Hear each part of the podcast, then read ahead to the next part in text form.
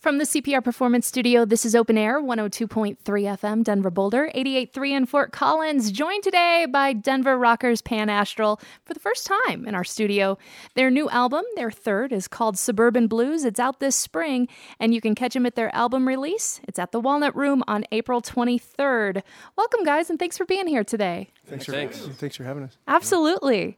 Before we chat about the new record, I want you to set the scene by playing us a song. What's up first? We're going to do Mile High City. Mile High City, it's called. Aptly named, because it is about our hometown Denver, which we have fallen in love with.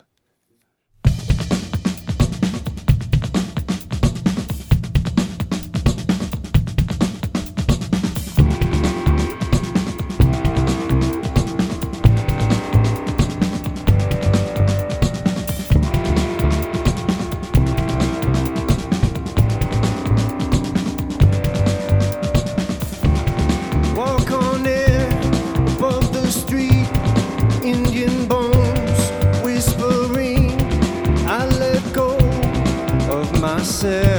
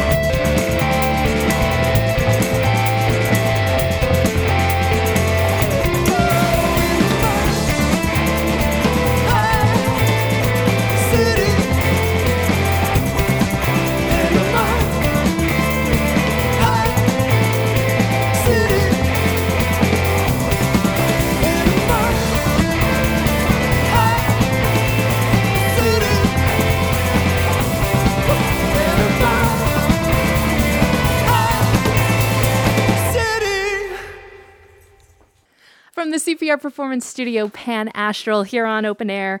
At the heart of that song, a love song to Denver. It's going to be on their new album called Suburban Blues, which is out this spring, 2016. Okay, so it's been a few years since you guys have put out a full-length record. This is going to be your third. What's been going on? What's been changing with you guys? Yeah, it feels like it's about time. We feel kind of pregnant, you know, sort of. This is 9 months here, maybe 9+. The whole process of the album, putting it together? Well, yeah, and Kyle graced us with his presence just about maybe 9 months ago. He jumped in, so we've had to adjust, and it's actually been great. He's been bringing in more electronic elements to the album, but at the same time, we're actually pulling the album in more of a rock direction, pretty straight in comparison to the past. I think it represents us really a lot live. And as a band, too, as a unit, Kyle's involved in the sound of it a lot. So we've had to sort of reconstruct, and it's been a wonderful opening up process. Yeah, so speaking about this live thing, have the songs that you had written for a while now with the new record, did they change in sound then when you decided that, hey, we're sounding more live, or were they born more of a louder, rockier song? It's been both, actually. That particular song was born in the studio. Then we have other songs that we just kind of make up while we're together, jamming live. And the album is comprised of both types. Who all writes together? Do you write the lyrics yourself then, Gabe? I do, but really in this album, everybody's included in pretty much every song in the writing of the song. So it's a very democratic process in the way that we put things together. Mm-hmm. Well, what about this next song that you're going to play called Gulf of Mexico? Now, this one's a personal one for you. Yes, it is. It's very personal in that it's about loss, and I've experienced a little bit of that in the past year. So have some people close to me. It's kind of a trend for some reason. You know, as all songs go, there's inspiration, mined from experience. Mm-hmm. And in this case, it's about finding home. It's like that abstract home that we all sort of seek. And you can hear somebody say, hey, being with you is like being at home. You know, being in Denver is like being at home. When I come back home to Denver, it's like home. Or when I come back home to your arms, that's home. And it's about that. Pan Astral in the CPR Performance Studio performing Gulf of Mexico on Open Air 102.3.